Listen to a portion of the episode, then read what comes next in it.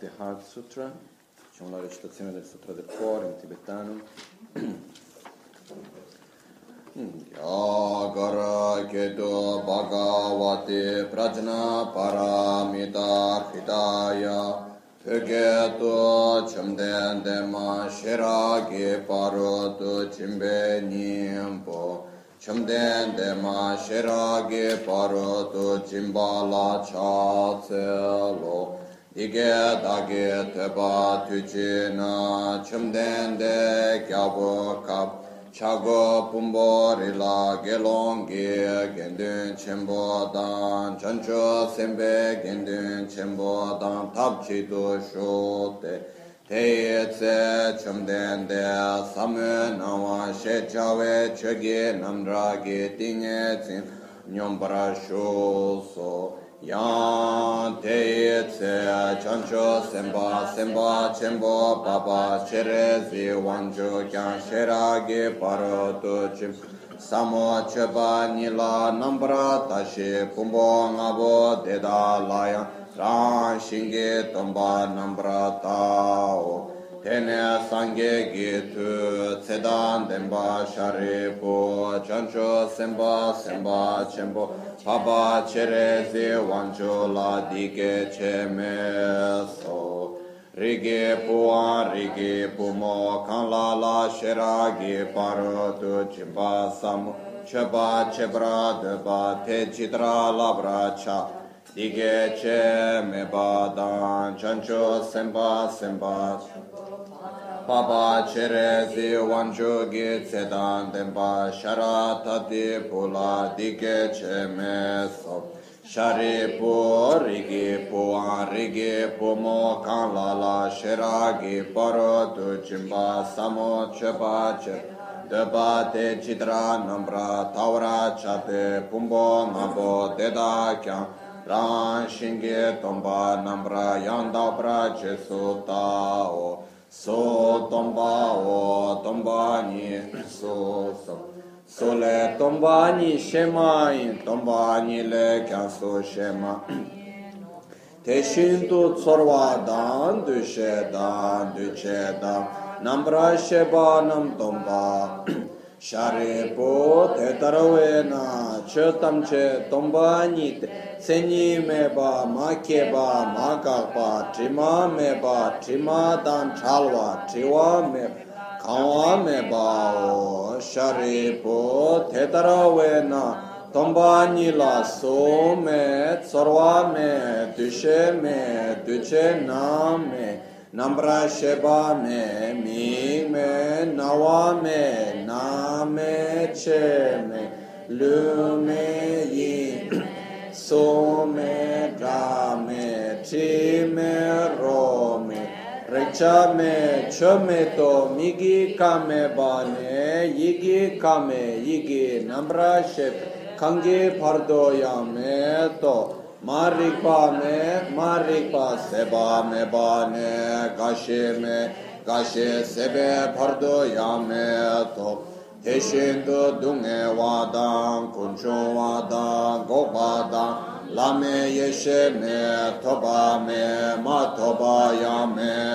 to sharipu tedawe na, chancho semba nam, Tapa mebe chir sheragi paro du chimba samo chopa samo dila tingche nete semla chipa mechin chapa mete chinche lole shindu dene nyange le debe tarchin to.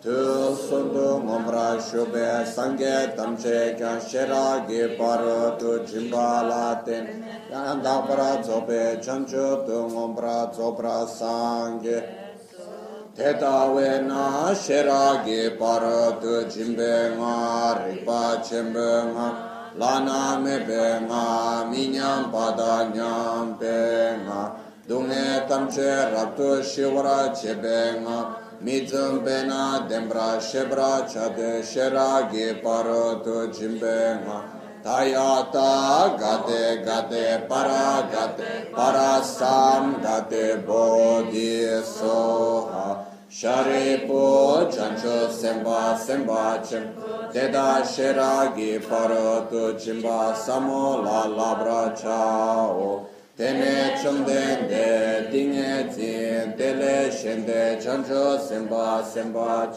Baba chere zi wanchu la lekso she chawa chin. Lekso lekso rigi pu te te shino te te shinte. Chidara kyoge temba te shinto. Sheragi paratu jimba samo la chebra chade deshi sheba namkya cheso iramo Shamden degi dige che ka tsene tsedan denpa shara tati puda Chancho semba semba chenpo papa chere zi wancho Tam cheda denpe kor te dada lhada mida lhama yin Trisara chebe chikde irante chamden degi sumbala nom parat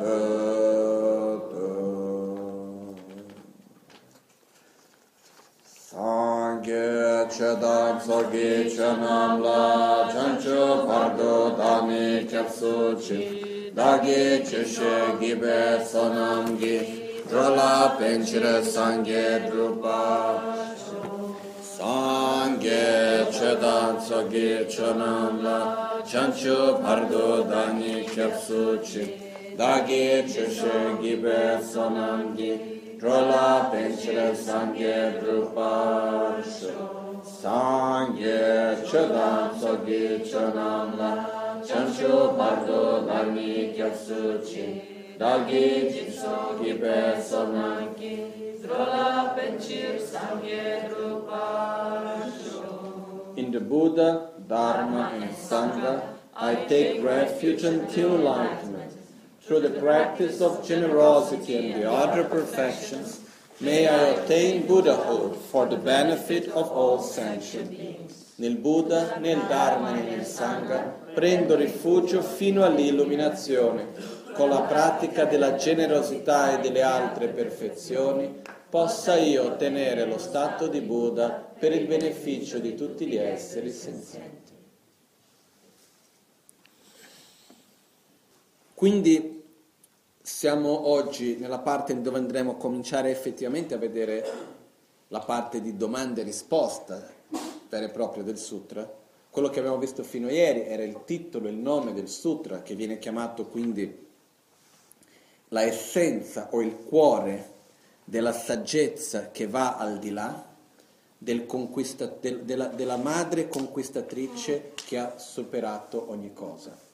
Questo sarebbe il nome del Sutra del Cuore completo, no? E poi dopo il Sutra continua dicendo, così una volta udì, il Bhagavan dimorava a Rajgir, sulla montagna Picco degli Avvoltoi, assieme a un vasto sangha di monaci e a un vasto sangha di bodhisattva. Come avevamo detto ieri, secondo me è un po' meglio dire un grandioso sangha monastico e un grandioso sangha di bodhisattva. In quell'occasione il Bhagavan era assorbito nel samadhi, sulle categorie dei fenomeni chiamato percezione profonda, ossia il Buddha era presente insieme con i suoi discepoli ed era in uno stato profondo di meditazione nella quale realizzava la natura ultima di ogni fenomeno. Okay?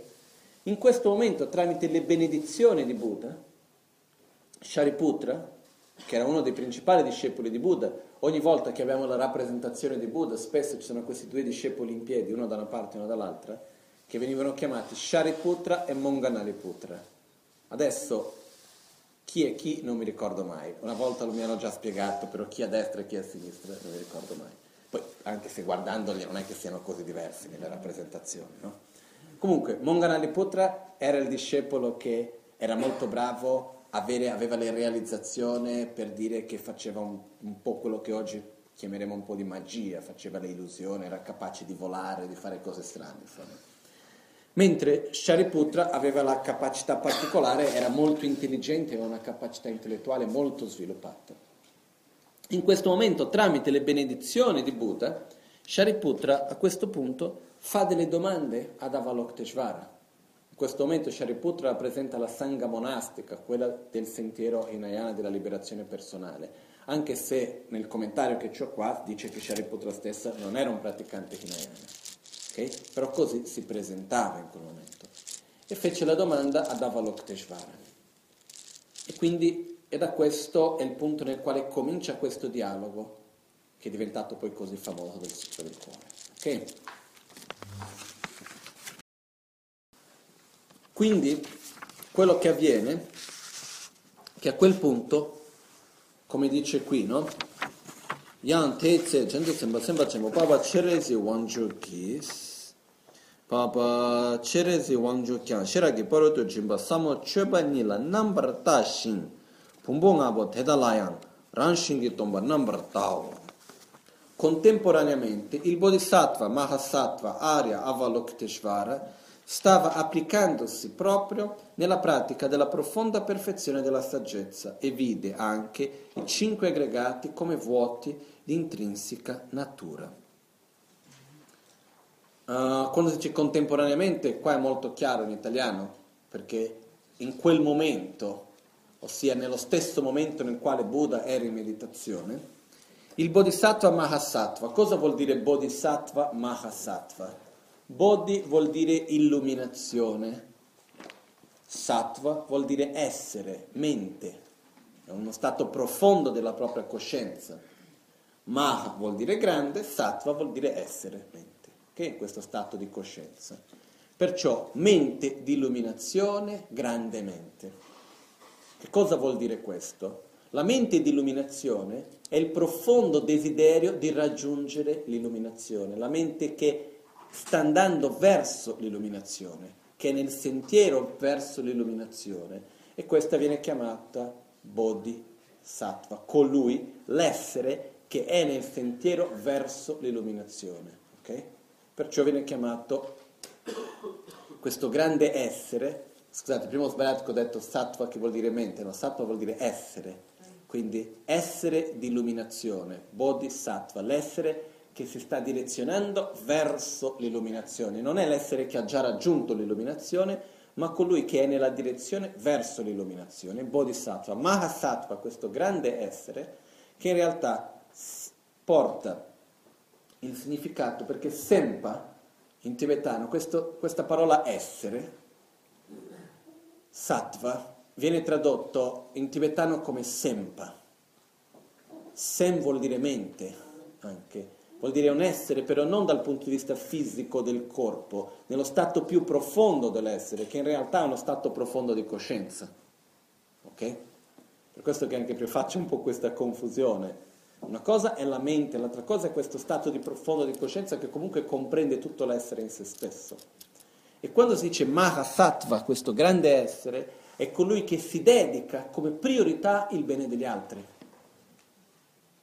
E qua riportiamo due, i due aspetti della bodhicitta, ossia l'aspirazione di raggiungere l'illuminazione e l'aspirazione di beneficiare gli altri, che devono essere sempre presenti tutte e due. Quindi Bodhisattva fa riferimento all'aspirazione di voler raggiungere l'illuminazione, di essere nel sentiero verso l'illuminazione, Mahasattva che è un essere che ha questa mente di grande amore e compassione e che costantemente agisce per il beneficio degli altri. Okay? Quindi qua abbiamo queste due qualità che vengono fuori, quindi quando diciamo Bodhisattva, Mahasattva. Arya Avalokteshvara. Arya vuol dire supremo, superiore, pakpa in tibetano, che vuol dire che è oltre, che è superiore. Superiore a chi? Superiore a noi esseri infantili, che viviamo nel samsara, nella nostra ignoranza, in un modo egoistico. Quindi l'aria è colui che ha già eliminato la ignoranza, che è andato al di là della ignoranza e perciò è superiore a noi, esseri ignoranti, chiamati esseri infantili.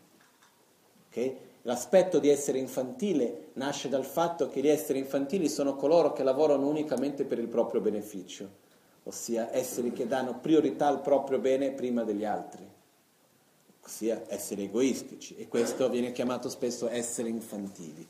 Quindi questo Pakpa Arya vuol dire che Avalokteshvara è un essere che era già uscito dal samsara, aveva già eliminato l'ignoranza lui stesso. Avalokteshvara che si dice Chen Resik, che vuol dire, Chen vuol dire occhi, Re vuol dire ognuno, Sik vuol dire vedere, che vuol dire colui che ha un occhio di compassione per ogni essere in ogni momento. Ha uno sguardo di compassione per ogni essere in ogni momento. Vuol dire che è costantemente in questo stato di compassione. E questo vuol dire Avalokteshvara. Quindi, in quel momento quello che accade è che il Bodhisattva Mahasattva, Arya Avalokteshvara, era in uno stato nella quale la parola che viene usata in tibetano, che qua è stata tradotta come che stava applicandosi, viene usata chöpa in tibetano. Chöpa vuol dire azione, vuol dire pratica. E in generale la pratica spirituale viene divisa in due parti, quello che viene chiamato tawa e chöpa. Tawa vuol dire la parte della visione, che fa riferimento agli stati profondi di meditazione, e Chöpa vuol dire alla condotta, ossia il modo come si parla, come si agisce in ogni giorno, la pratica della generosità, della moralità, eccetera, eccetera. Quindi quando si dice in questo caso Chöpa, fa riferimento anche al fatto che in quel momento Arya Valokteshvara non era in uno stato di assorbimento meditativo, perché se fosse in uno stato profondo assorbimento meditativo non era capace di parlare. Okay? Però, anche se non era in uno stato di assorbimento meditativo, ogni cosa che vedeva in quel momento li vedeva come essendo vuoto di esistenza inerente.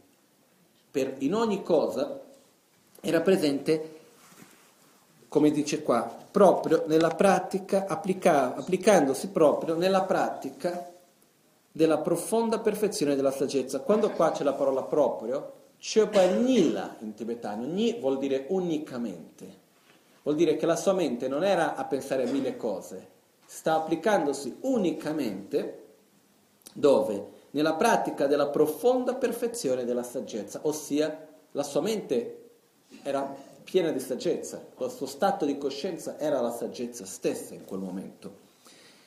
E che cosa vuol dire nei dettagli che, che la sua mente era nello stato di saggezza? Che a quel momento vedeva, quindi quando dice e vide anche, non che in quel momento ha realizzato e prima non l'avesse fatto, ma che in quel momento la sua mente era nello stato di saggezza, in che modo? Vedendo anche, vedendo che i cinque aggregati, ossia corpo e mente, o se no anche tutti i fenomeni, sono divisi anche tra i cinque aggregati, perché quando parliamo dei cinque aggregati verso di noi, l'aggregato della forma è il corpo e poi abbiamo gli altri quattro aggregati che sono la mente. Quando parliamo di tutti i fenomeni c'è sempre la mente, quattro aggregati che compongono la mente, più l'aggregato della forma che è tutto ciò che sia materiale. Okay? Quindi vedeva che tutti i fenomeni, come essendo vuoti di esistenza inerente, come essendo vuoti di un'intrinseca natura. Ok? Quindi questo era quello che in quel momento Arya Valokiteshvara realizzava, che vuol dire che in quel momento Arya Valokiteshvara era perfettamente in sintonia con Buddha, che Buddha meditava realizzando la natura ultima dei fenomeni, di, tu, di tutti i fenomeni, e Arya Valokiteshvara la stessa cosa. Okay? Perciò, adesso non entreremo nei dettagli per spiegare bene che cosa vuol dire questo vuoto di esistenza inerente, vuoto della natura intrinseca perché questo man mano che andiamo avanti, questo viene fuori. Non proprio nei dettagli, perché diciamo che è una cosa che era già presente nel testo stesso, per dire nel senso che questi insegnamenti sono stati dati per qualcuno che aveva, sapeva già che cos'era vuoto di esistenza inerente. Quando Shariputra chiese ad Avalokiteshvara, sapeva già. Quindi non è che c'è tutta la spiegazione dettagliata, però andremo a vedere comunque la spiegazione dettagliata. Ok? Però voglio andare un pochettino avanti col testo, perché sennò la mia paura è che mi metto a spiegare certe cose e poi il testo non va avanti. Quindi, la prossima parte è dove Shariputra effettivamente pone la domanda. E viene detto quindi, 테네 성격이 투 세단된 바 샤리포 전조 셈바 셈바 쳔모 바바 체레지 왕줄라 디게체 메소 리기 포 리기 포모 칸라라 샤라기 바로도 쳔바 사모 쳔바 쳔바르도 바 테지더 라바르차 테게체 메바다 전조 셈바 셈바 쳔모 바바 체레지 왕조 기 세단된 바 샤라다 디불라 디게체 메소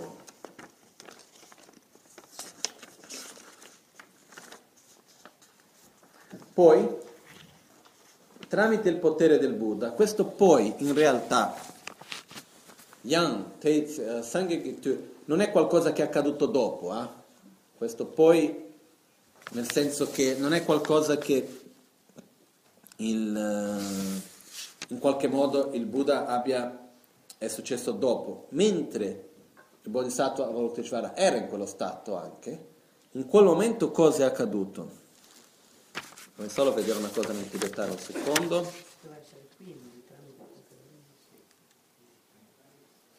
Sì, effettivamente in tibetano si dice tene, però vuol dire a questo punto, poi nel senso a questo punto nel quale Buddha era presente, con la sua benedizione, c'era anche Avalokiteshvara che stava realizzando il vuoto d'esistenza inerente, eccetera. A questo punto, tramite il potere del Buddha, ossia tramite la benedizione del Buddha, il venerabile Shariputra così disse al Bodhisattva Mahasattva Arya Avalokiteshvara. Shariputra, tra i principali discepoli di Buddha, in questo caso venerabile rappresenta anche il fatto che lui stesse rappresentando il sangha monastico, che all'inizio avevamo visto che c'era il sangha monastico, quello dei Bodhisattva.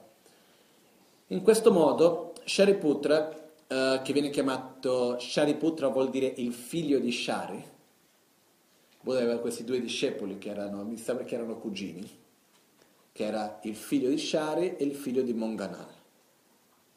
Perciò Shariputra, Monganaliputra, figlio di Shari e il figlio di Monganal. Okay? Eh, che Shariputra erano nati nella regione dove oggi si incontra, dove si è fatto dopo il monastero di Nalanda, vicino a Bodh Comunque, Shariputra, tramite le benedizioni del Buddha, disse al Bodhisattva, fece la domanda al Bodhisattva Mahasattva Arya Avalokiteshvara, come deve addestrarsi ogni figlio del lignaggio che desidera impegnarsi nella pratica della profonda perfezione della saggezza. Okay? Innanzitutto, quello che accade è che si dice come deve il figlio o la figlia del lignaggio. Quindi quello che accade è che qua, ovviamente quando si dice il figlio qua è generico, però è specificato nel tibetano figlio e figlia. Figlio e figlia del lignaggio. Questo, questo lignaggio viene tradotto anche come famiglia ed è la stessa parola che viene anche usata per definire quello che vuol dire essere della natura del Buddha, essere, quando diciamo che tutti abbiamo la natura pura, tutti della, abbiamo la natura di Buddha dentro di noi, ok? Che vuol dire che tutti abbiamo lo stesso potenziale per poter raggiungere l'illuminazione. Tutti abbiamo questa capacità, questo potenziale per, di raggiungere l'illuminazione. Che non entriamo nei dettagli su questo ora, però in poche parole, questo potenziale, questa natura di Buddha che ogni essere ha, è il semplice fatto del vuoto di esistenza inerente della nostra propria mente. Ossia è la capacità che abbiamo di trasformare la nostra propria mente visto che è vuota di esistenza inerente. Comunque, quello che accade è che qua non fa riferimento a tutti gli esseri, fa riferimento a coloro che hanno svegliato questo potenziale dentro di loro. Quindi quando dice qua coloro che sono figli o figlia del lignaggio, quindi Cosa vuol dire questo? Vuol dire coloro che sono, hanno svegliato questo potenziale, che sono entrati nella famiglia del Buddha, sono entrati nel lignaggio. Il lignaggio in questo caso fa riferimento a famiglia, che è la parola rik, eh, che vuol dire coloro che sono entrati nel sentiero verso l'illuminazione. Chi è che entra nel sentiero verso l'illuminazione? Chiunque lo può fare. Che cosa è necessario? Basta avere il profondo desiderio costante di raggiungere l'illuminazione. Nel momento nel quale io desidero profondamente raggiungere l'illuminazione, io comincio ad entrare, entro nel sentiero verso l'illuminazione finché non voglio. Non sono nel sentiero verso l'illuminazione. Okay? In altre parole ci dobbiamo innamorare dell'illuminazione, dobbiamo desiderarla in tutti i modi. In quel momento entriamo nel sentiero verso l'illuminazione. E questo viene anche chiamato, si entra nel sentiero verso l'illuminazione nel momento nel quale si sviluppa la chiamata rinuncia e allo stesso tempo quando si entra in quello che viene chiamato il sentiero dell'accumulazione. Okay? Quindi quello che Shariputra sta dicendo qui è come deve fare il figlio o la figlia del lignaggio, ossia coloro che sono già entrati nel sentiero, che desiderano quindi raggiungere l'illuminazione, come devono fare per sviluppare, per impegnarsi nella pratica della profonda perfezione della saggezza. Questo impegnarsi nella pratica fa riferimento a come devono fare per sviluppare la saggezza in questo percorso graduale. In altre parole, quello che Shariputra sta chiedendo è come deve fare coloro che sono già entrati nel sentiero dell'accumulazione per completare il sentiero dell'accumulazione, della preparazione, della visione, della meditazione e del non più imparare che è il percorso dall'inizio del sentiero fino all'illuminazione. Okay? Poi andremo a vedere questi cinque eh, sentieri, qual è il loro significato, da un punto di vista pratico è facile da capire, ok? Non una cosa astratta, perché per ora sono nomi che rimangono un po' astratti per tanti di noi. Quindi, però quello che sta chiedendo in poche parole Shariputra a questo punto è coloro che desiderano raggiungere l'illuminazione, come devono fare? Coloro che desiderano sviluppare la saggezza, cosa devono fare? In questo caso specifico va sul punto della saggezza, anche se la, la domanda riguarda anche l'illuminazione in un modo più ampio. Però in questo caso specifico Shariputra chiede bene, ma non va a chiedere che cosa è la saggezza, come mai i fenomeni sono vuoti di esistenza inerente, questo è già preso per scontato in qualche modo. Va a chiedere, bene, ma come dobbiamo fare? per prendere questa conoscenza, per metterla in pratica, per realizzare il sentiero dell'illuminazione. Ok? Quindi questa è la domanda che a questo punto Shariputra pone. Quindi è qualcosa pratico, non è un, non è un, un discorso e una discussione tra Shariputra e Avalokiteshvara teorica. Shariputra non ci vuole di teoria qui. Shariputra vuole sapere nella pratica, ma come devo fare? io e gli altri che desiderano veramente sviluppare la saggezza, ma cosa dobbiamo fare? Questo è quello che sta chiedendo, no? Uh, quindi, andiamo a vedere ora la parte che fa riferimento alla risposta che Avalokiteshvara comincia a dare. E dice, Sharipu, rigi puan, rigi pumo kanla la chera ki paro tu jimba samo chebar chebar deba te jidar laba, te jidar uh, samo chebar chebar deba te didar nambar tawar chatte pumbo ngabo deda kyang rang shingi tomba nambar yanda kwar jesu tao su tomba o tomba niso su le tomba ni shema yin tomba ni le kyan su shema yin o te shin tu tsorwa dan du she dan du che dan nambar chebar dan tomba o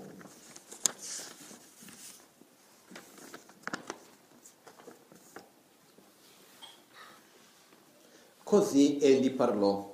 E il Bodhisattva, Mahasattva, Arya Avalokiteshvara, egli chi? Shariputra, disse, fece questa domanda e il Bodhisattva, Mahasattva, Arya Avalokiteshvara rispose allora al venerabile figlio di Sharadvati, ossia Shariputra. Shariputra, ogni figlio o figlia del lignaggio che desideri impegnarsi nella pratica della profonda perfezione della saggezza dovrebbe applicarsi in essa nel seguente modo. Percependo correttamente e ripetutamente anche i cinque aggregati come vuoti di, di un'intrinseca natura. La forma è vuota, la vacuità è forma. La vacuità non è altro che forma e la forma non è altro che vacuità. Allo stesso modo sono vuoti sensazioni, discernimento, fattore di composizione e coscienza. Similmente, Shariputra, tutti i fenomeni sono vacuità, sono privi di caratteristiche, non sono prodotti e non cessano, non sono contaminati e non sono privi di contaminazione, non diminuiscono e non crescono. Okay? Adesso andiamo a vedere questo. Qua ci vuole una spiegazione un po' più lunga per riuscire a capire prima, questo primo passaggio nel quale quindi Shariputra risponde, bene, chiunque sia che vuole seguire il sentiero verso l'illuminazione, passando dal sentiero di preparazione, accumulazione, preparazione, visione, meditazione, non più imparare, deve seguire il, sequ- il seguente percorso. Innanzitutto dovrebbe applicarsi nel seguente modo, Uh, percependo correttamente e ripetutamente, ossia non basta vedere una volta, è una pratica che viene fatta e anche questo ripetutamente viene detto anche in dettaglio, che vuol dire di avere la visione gen- generale, però anche nello specifico. È un po' come quando si parla della compassione. Una cosa è dire avere la compassione generica nella quale dico possano tutti gli esseri avere la felicità e le sue cause, tolta la lista di eccezioni di questa, quella, quella, quella, quell'altra persona. No? Quindi quello che succede è così non va bene, deve essere possano tutti e ognuno Molto importante sapere entrare nello specifico, saper vedere ognuno in questo. Nello stesso modo, quando si parla del vuoto di esistenza inerente, si medita sulla vacuità, non va bene meditare sulla vacuità di tutti i fenomeni e poi non essere capaci di meditare su ogni fenomeno. Perciò è molto possibile cadere in questa trappola nella quale uno medita tutti i fenomeni sono vuoti di esistenza inerente, ma il mio oggetto di rabbia è solido lì com'è, no?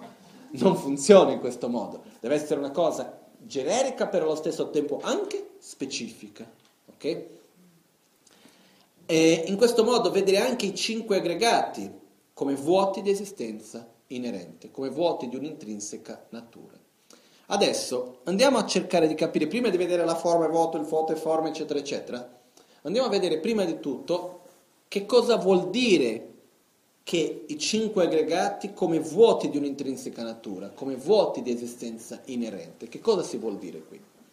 E questo richiede una spiegazione un pochettino più lunga, anche se la faremo abbastanza breve di quello che potrebbe essere, però per cercare di capire, non, non mi va di passare in fretta perché sennò poi dopo non riusciamo ad arrivare a capire il vero significato che c'è dietro. Quindi quello che accade è questo. Innanzitutto, dobbiamo capire come i fenomeni esistono. Okay? Com'è che le cose funzionano? Com'è che i fenomeni esistono? E ci sono alcuni aspetti importanti da comprendere in questo. Prima di tutto, eh, ci sono fenomeni permanenti e fenomeni impermanenti. Okay? Fenomeni impermanenti sono tutti fenomeni che sono costantemente in trasformazione. La definizione in tibetano è kechikma o kechi kechig jikpa.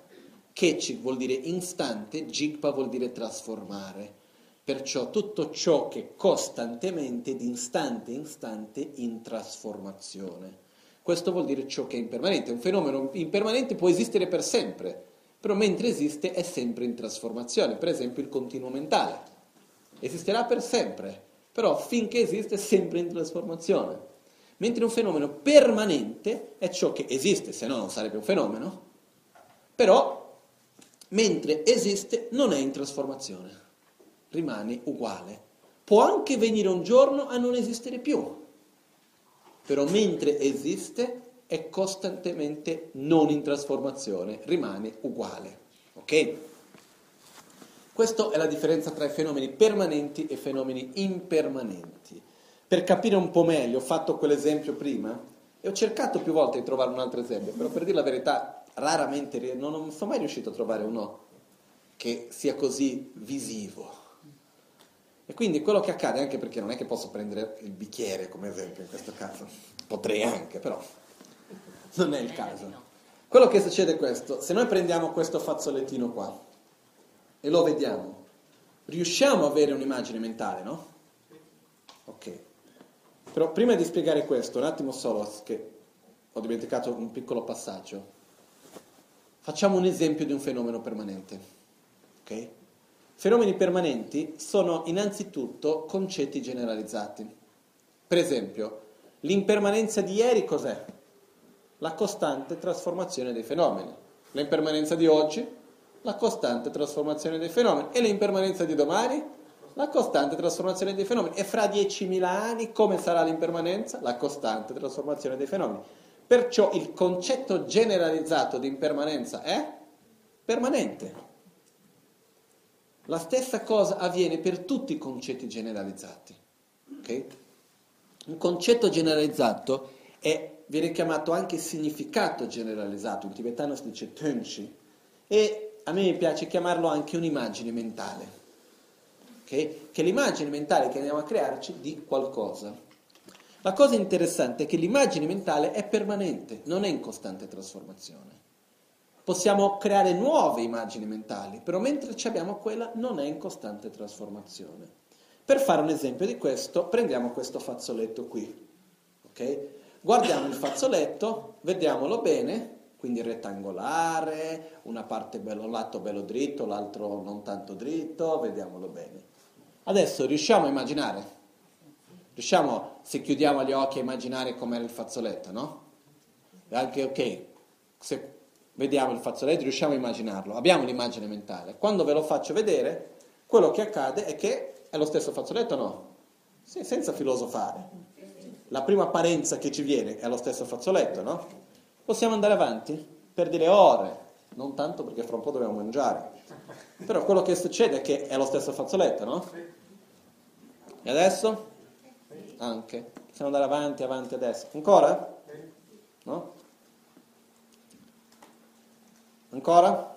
Sì. Eh no? Un po' meno, però è ancora lo stesso fazzoletto. E adesso? È lo stesso fazzoletto o no? La domanda è perché? Perché non corrisponde all'immagine mentale. Giusto. Quello che accade che cos'è? Prima, anche se in realtà non fosse lo stesso fazzoletto, perché in realtà era sempre in costante trasformazione, quello che accade è che riusciva ancora a sostenere l'immagine mentale che avevamo le caratteristiche e le funzioni dell'immagine mentale. Nel momento nel quale non riesce più a sostenere le funzioni e le caratteristiche dell'immagine mentale di prima, non è lo stesso oggetto. E qua arriva una delle nostre più grandi ignoranze, che è il fatto di credere che le immagini mentali siano gli oggetti. Okay? Facciamo una piccola confusione tra immagini mentali e oggetti di solito. Perciò quello che accade è L'immagine mentale è permanente, non cambia costantemente, mentre l'oggetto sì. Perciò noi riusciamo a percepire il cambiamento unicamente quando l'oggetto c'è un cambiamento così tale che l'immagine mentale non riesce più a essere sostenuta da quell'oggetto. Ok? Vediamo una persona dopo sei mesi, ma sei cambiato. Come mai non dimmi una persona che non cambi?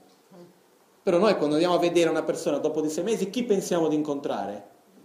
Quella di sei mesi fa della nostra immagine mentale che abbiamo tenuto, che secondo noi non è cambiato. Perché questo? Per il semplice fatto che noi facciamo questa confusione tra immagine mentale e oggetto. Mentre l'oggetto è costantemente in trasformazione, l'immagine mentale no. Ok? Però c'è una cosa, purtroppo non siamo capaci di percepire indipendentemente dall'immagine mentale. Quindi dobbiamo fare la pratica di aggiornare l'immagine mentale man mano che sta avanti. Ok? Scusa, volevo chiedere questo.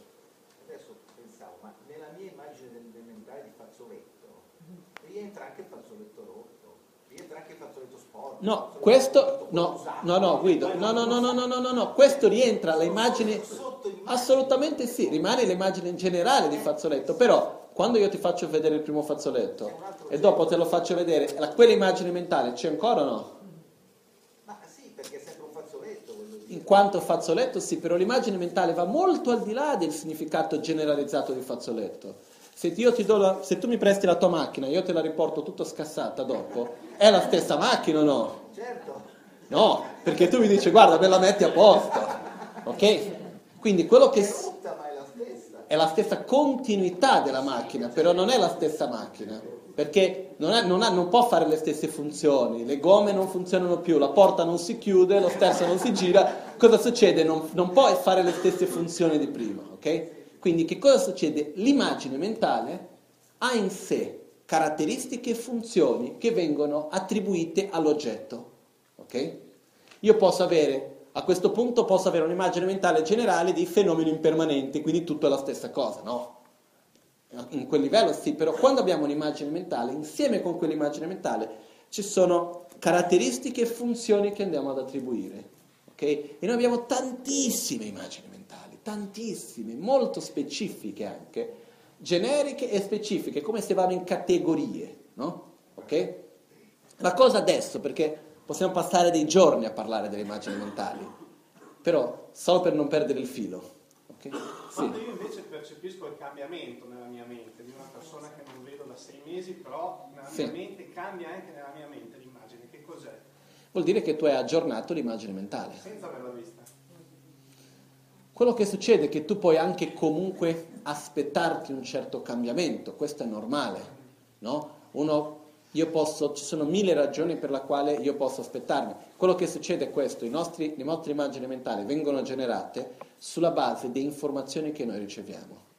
Possiamo ricevere informazioni in mille modi diversi. Sulla base di queste informazioni possiamo aggiornare le nostre immagini mentali.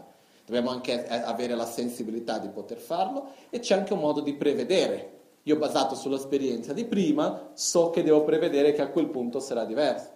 Quindi questo è anche questo per dire vedo la luna oggi, fra 15 giorni vado a vedere la luna, non mi aspetto che sia uguale. Ok? Perché? Perché prevedo che comunque ci sia questo cambiamento. Quindi è sulla base di questo. Adesso, comunque, il punto adesso è, l'immagine mentale è molto importante da capire, perciò abbiamo fenomeni permanenti e fenomeni impermanenti. I fenomeni impermanenti, per esistere, dipendono da cause e condizioni.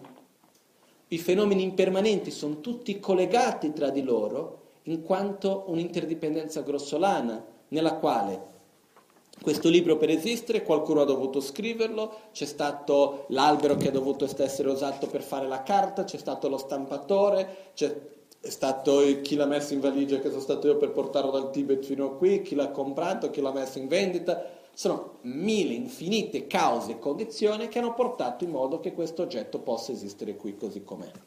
Ok? Allo stesso tempo ci sono tanti altri risultati che vengono da lui, da quell'oggetto stesso. Ossia i fenomeni impermanenti allo stesso tempo sono un risultato e sono anche una causa.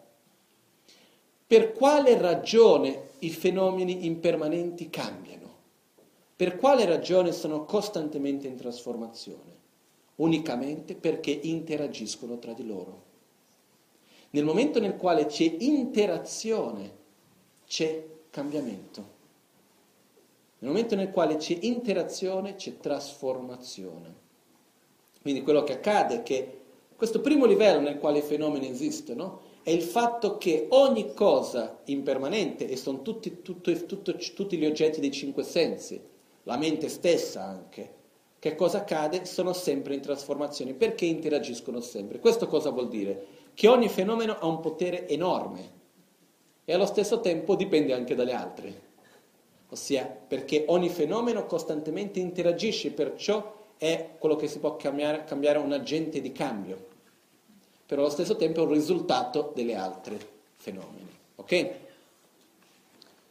Uh, bene, questo è un primo livello, quello che i fenomeni impermanenti dipendono da cause e condizioni per esistere. Poi andiamo a un secondo livello, che tutti i fenomeni, indipendentemente che siano permanenti o impermanenti, dipendono dalle proprie parti per esistere.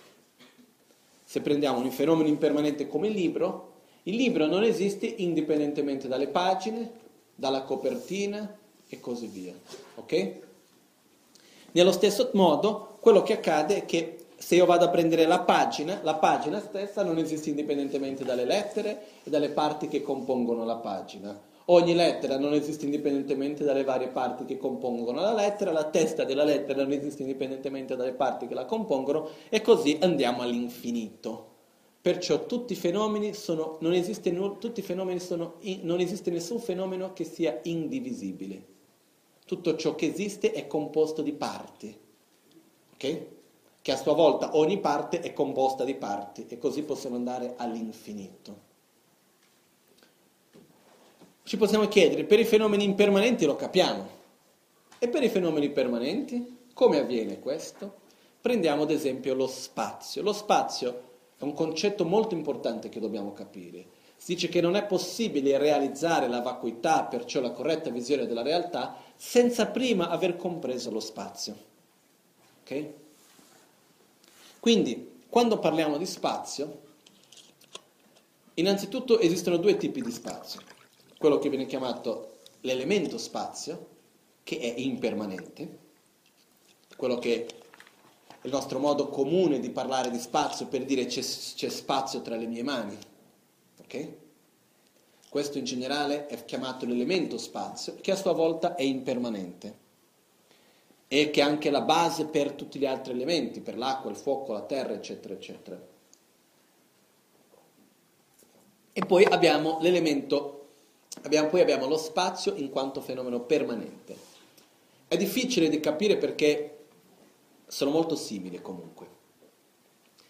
Però lo spazio in quanto fenomeno permanente, e la gran maggioranza delle volte che nei testi di filosofia, eccetera, andiamo a cercare la parola spazio, trovare la parola spazio, si fa riferimento allo spazio permanente. La definizione di spazio in questo caso è Togre Kakzam Gimmega la semplice non esistenza di oggetto di ostruzione. Okay? La semplice non esistenza di oggetto ostruttivo, o di con- la, per essere proprio precisi come traduzione, la semplice non esistenza di contatto ostruttivo. Toppadan rekpa kaksam kimega in tibetano. Perciò, che cosa vuol dire questo? Che cos'è lo spazio? Lo spazio è la mancanza di ostruzione. Perciò il libro è nelle mie mani. Posso mettere anche l'altro libro nello stesso luogo? No. Perché? Perché c'è un'ostruzione. Posso spingerlo via, ma c'è un'ostruzione, ossia non c'è spazio. No?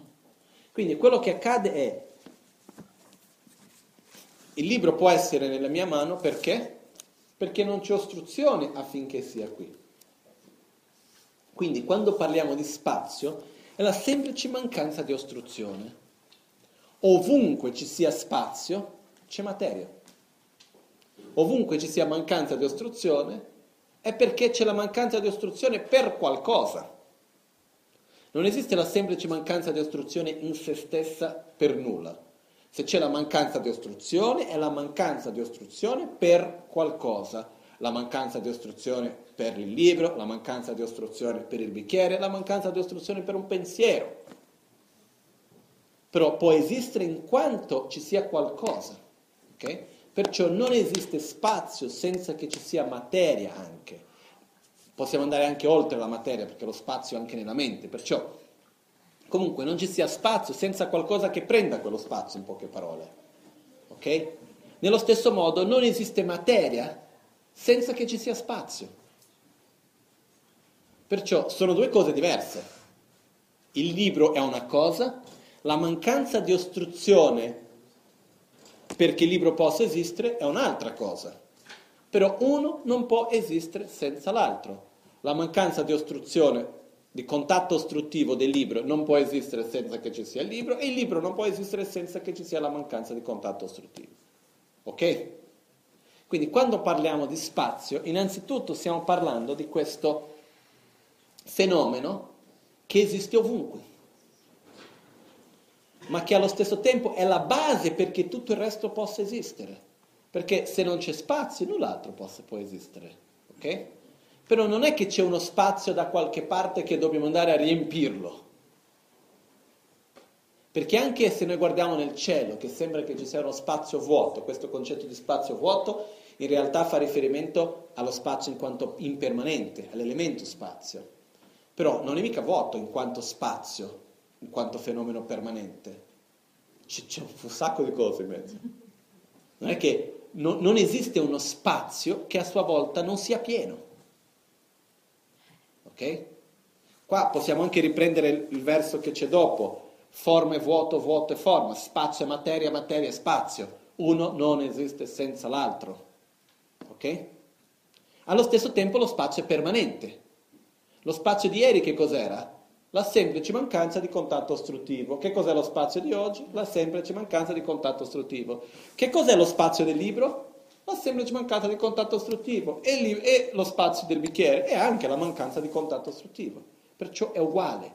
Lo spazio è permanente, è la base perché la materia possa esistere. Ovunque c'è materia c'è spazio e allo stesso tempo quello che accade, lo spazio è uguale per tutti fenomeni, per tutta la materia. Lo spazio di una cosa lo spazio di un'altra è uguale in quanto spazio, non cambiano. Ok? Posso fare una molto semplice? Sì. Allora, tra le mie mani c'è la mancanza di um, ostruzione o no? Sì, perché c'è aria. Quindi aria ha preso il posto. Sì. per l'aria... Non esiste il posto mancanza- vuoto, non esiste lo spazio vuoto, questo non esiste. Ok. Quello- questa- questo spazio che c'è tra le tue mani, che noi di solito diciamo c'è spazio, facciamo riferimento allo spazio in quanto elemento spazio, che è impermanente, ok? Che vuol dire dove c'è la possibilità per aria, fuoco, terra e vento di esistere. E questo è quello che noi di solito chiamiamo di spazio. Però qua stiamo parlando dello spazio in quanto permanente, ok? Adesso, così, lo spazio come concetto generalizzato può esistere indipendentemente dallo spazio del libro, del bicchiere, della bottiglia e di tutto il resto? No, non esiste indipendentemente da ognuno, ok? Esiste nell'insieme di tutto, ok? Perciò quello che succede anche allo spazio in quanto fenomeno permanente esiste in dipendenza delle proprie parti. Ok? Ci siamo? Bene. Adesso, per concludere, ehm, non abbiamo ancora spiegato in italiano. Ok. Perciò, quello che accade, andiamo un pochettino oltre l'ora, però fermarci ora vuol dire dover ripetere tutto quello che ho detto prima anche domani. Quello che succede è questo. I fenomeni dipendono dalle loro parti per esistere, giusto? Questo abbiamo capito. Però allo stesso tempo, che cosa fa in modo che le parti si uniscono in una unità?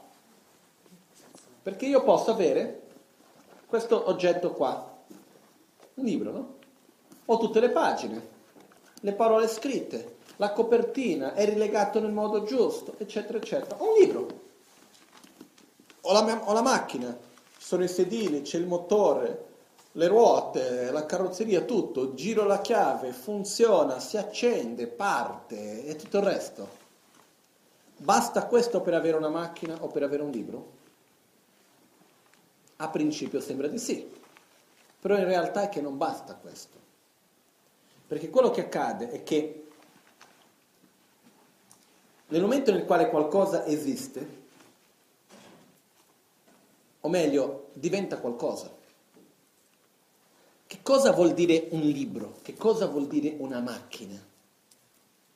Innanzitutto un libro e una macchina sono nomi, che sono concetti, alle quali vengono attribuiti caratteristiche e funzioni. Okay? Quindi questo fenomeno esiste per me in quanto libro, ossia che ha certe caratteristiche e certe funzioni, dal momento nel quale io vedo queste caratteristiche e funzioni in questo oggetto. Io lo posso anche vedere come legna da bruciare, posso vedere come un appoggio per il tavolo che è storto, posso vedere come un cuscino quasi quasi, un po' duro però funziona, posso vedere in tanti modi, okay? però esiste in quanto libro dal momento nel quale vengono date le funzioni e le caratteristiche di libro. No? Prendiamo l'esempio di prima. Prendo questo oggetto che è un telefono. Già mio padre ha discusso molto con me dicendo che è un computer che funge da telefono. Ok? Però quello che succede è che noi lo vediamo come un telefono. Diciamo che io vado e lo regalo a una persona che usa ancora i telefoni come quelli di una volta. Io mi ricordo quando ero piccolo, eh, a casa della nonna in montagna, c'era un telefono che era quello che dovevi prendere la parte per mettere nell'orecchio, premere, girare la manovella, premere il tasto, parlare con il centralino che ti ripassava da un'altra parte, no? E quello che succedeva è che immaginiamo che andiamo in un posto dove i telefoni si usano ancora così. Okay? Tutti sono abituati che il telefono è quella cosa che prendi, metti la parte, gira, premi il tasto, parli col centralino, chiedi con chi vuoi parlare e vanno lì, tolgono un cavo dalla parte, collegano con l'altra e ti fanno parlare con l'altro. Ok? Diciamo che noi fossimo abituati col telefono così. Vado a una persona che è abituata col telefono così e gli regalo questo affare qui. La persona quando lo prende dice, oh, che cosa strana. Però allo stesso tempo quella persona è molto abituata a usare sempre i, gli appoggi per i bicchieri. Non è mai abituata, non si può mai tenere un bicchiere senza un appoggio per il bicchiere. Regalo questo, la persona dice, mm, un po' strano come appoggia bicchiere. Però funziona, magari prendo qualcosa per farlo un po' più ruvido. Però funziona, no? Quindi quello che succede che cos'è? Va lì, prende il bicchiere, lo mette sopra, funziona. E ti tiene lì questo porta bicchieri. Ok? Per quella persona questo oggetto che cosa sarebbe? Porta bicchiere. È sbagliata? Questa persona non è sbagliata vedere questo come un sottobicchiere, giusto? Che, perché? Perché è capace di fungere le caratteristiche e le funzioni di un sottobicchiere. Però quello che succede è che allo stesso tempo è un telefono per chi? Per chi va a dare queste caratteristiche. Per capire questo dobbiamo partire da un concetto di base, che è la realtà esiste, però non esiste una realtà che sia indipendente dalla realtà individuale di ognuno. Ossia, non esiste una grande realtà che viene vista e percepita da ognuno di noi in un modo diverso. Per dire, se io ti chiedo, ma questo oggetto in fondo, in fondo che cos'è? È un bicchiere? È un, è un, è un sottobicchiere? O è un telefono? In fondo, in fondo non è. Non c'è in fondo. Non c'è una sua realtà che sia indipendente dall'osservatore. Ossia quello che accade è che non esiste una realtà che viene percepita da ognuno in un modo diverso, ma quello che esiste sono infinite realtà individuali che compongono la grande realtà. Ok?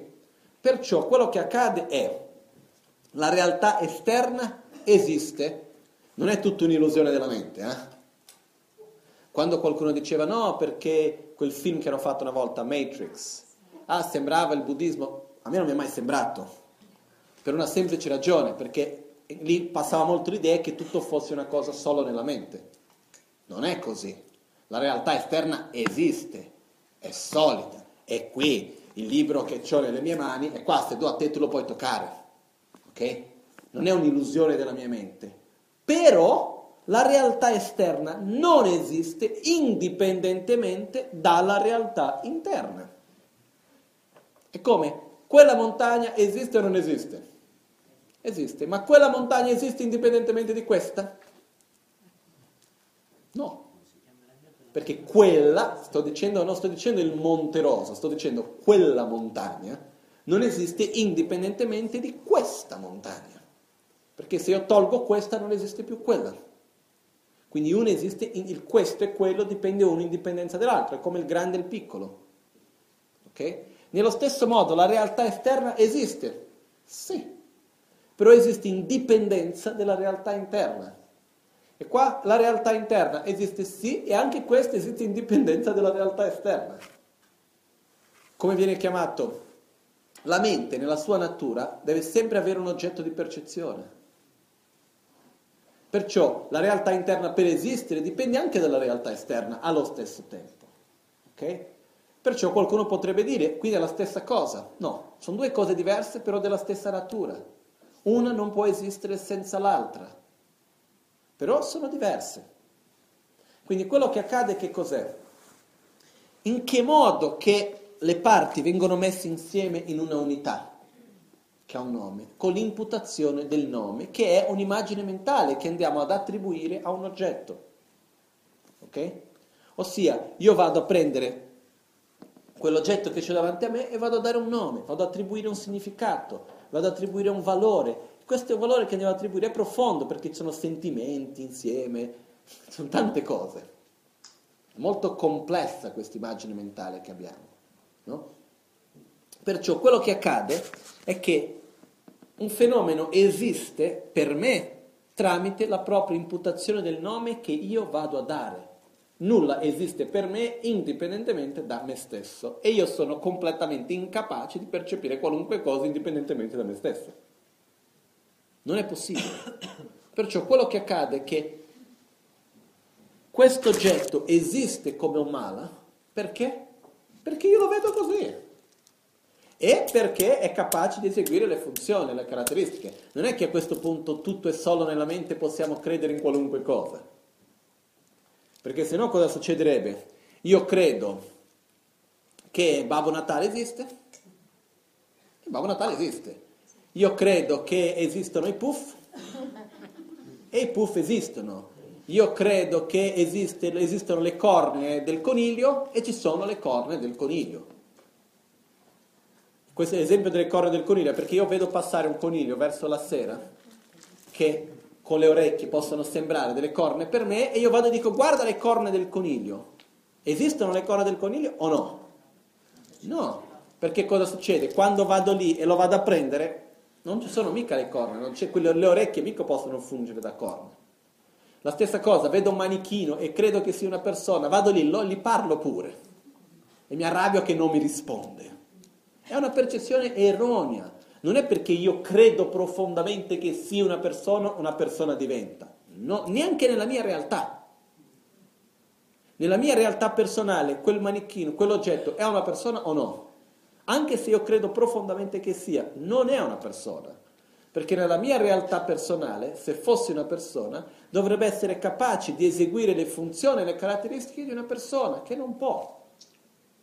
Okay? Quindi la nostra realtà personale non dipende unicamente dalla nostra mente, ma dipende anche dalla realtà esterna. Ok? Perciò, cosa succederebbe se qualcosa esistesse indipendentemente dalle proprie parti e se qualcosa esistesse indipendentemente innanzitutto dall'imputazione del nome? Se questo libro esistesse come il libro scritto da Chenedra Shedrup, dove ci sono diversi testi all'interno, tra i quali il commentario del Sutra del Cuore. Se questo esistesse indipendentemente dall'imputazione del nome come tale, cosa accadrebbe? No? Vado da ovunque, lo do a chiunque, no? C'è il piccolo bambino, lo vedi, dice guarda il libro di Chene Trapasher, parla del Sutra del Cuore. Sarebbe bellissimo, no? Sarebbe stupendo. Però purtroppo non è così, o meno male, perché da questo punto di vista sarebbe bello il libro di Cielo Tranquascero, però su tante altre cose sarebbe veramente terrificante. Quello che succede che cos'è? Le cose non cambierebbero, rimarrebbero statiche, perché esistono così come sono in indipendenza dalle altre parti, in indipendenza dalle proprie parti, in indipendenza dall'imputazione del nome. Perciò questo non esiste. Non c'è nulla che esista indipendentemente dall'imputazione del nome, neanche la nostra mente stessa. Gli esseri sacri? Anche loro, nulla. Buddha stesso e non esiste indipendentemente dall'imputazione del nome. Perciò quello che accade è che innanzitutto non, questo non vuol dire che sia tutto una illusione della nostra mente, tutto esiste solo nella nostra mente. Assolutamente no. La realtà esterna esiste e come. Però il modo come noi viviamo quella, la realtà esterna, che è il modo come la realtà viene ad esistere, dipende dalla nostra realtà interna.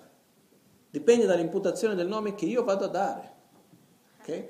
Quindi quello che accade è che tutti i fenomeni mancano di un'esistenza intrinseca, mancano di un'esistenza propria, mancano di un'esistenza che sia indipendente dall'imputazione del nome e dalle proprie parti.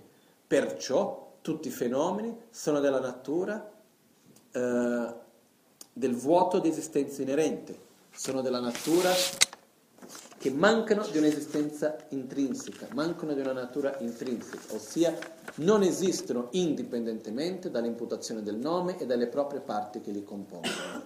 Perciò, quando dice qui, Shariputra, ogni figlio o figlia del lignaggio che desideri impegnarsi nella pratica della profonda perfezione della saggezza, dovrebbe applicarsi in essa nel seguente modo, percependo correttamente e ripetutamente anche i cinque aggregati come vuoti di un'intrinseca natura, ossia osservare costantemente che il corpo e la mente e tutti i fenomeni intorno mancano di un'esistenza intrinseca. Perché dobbiamo osservare questo? Perché noi ci crediamo. Noi quando vediamo qualcosa mica siamo consapevoli che dipende da cause e condizioni, dalle proprie parti e dall'imputazione del nome. Quello che vedo è quello che è e se qualcuno vede diverso è sbagliato. Okay? Questa è la nostra ignoranza. Perciò dobbiamo avere queste attitudini opposte. E poi andando avanti dice, la forma è vuota, il vuoto è forma, o la vacuità è forma. Cosa vuol dire questo? La forma, in questo caso, è l'apparenza.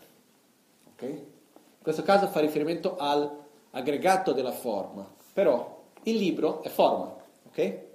In quanto libro. E perché esiste il libro? Perché esiste il vuoto di esistenza inerente nel libro. Perché esiste il vuoto di esistenza inerente del libro? Perché esiste il libro. Uno non esiste indipendentemente dall'altro, è come qui e lì, questo è quello. Ossia il vuoto di esistenza inerente esiste in dipendenza dell'oggetto che a sua volta è vuoto di esistenza inerente. L'oggetto esiste in quanto esiste il vuoto di esistenza inerente di se stesso. Ok?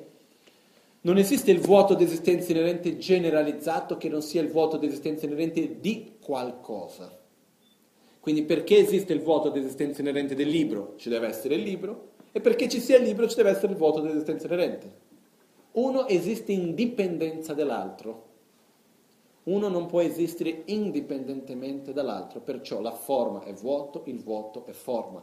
Sono della stessa natura, però hanno apparenze diverse. In tibetano si dice nuovo cicla dok patate, perché il vuoto è una cosa, il libro è un'altra, la forma è un'altra, però uno non esiste indipendentemente dall'altro, perciò sono della stessa natura.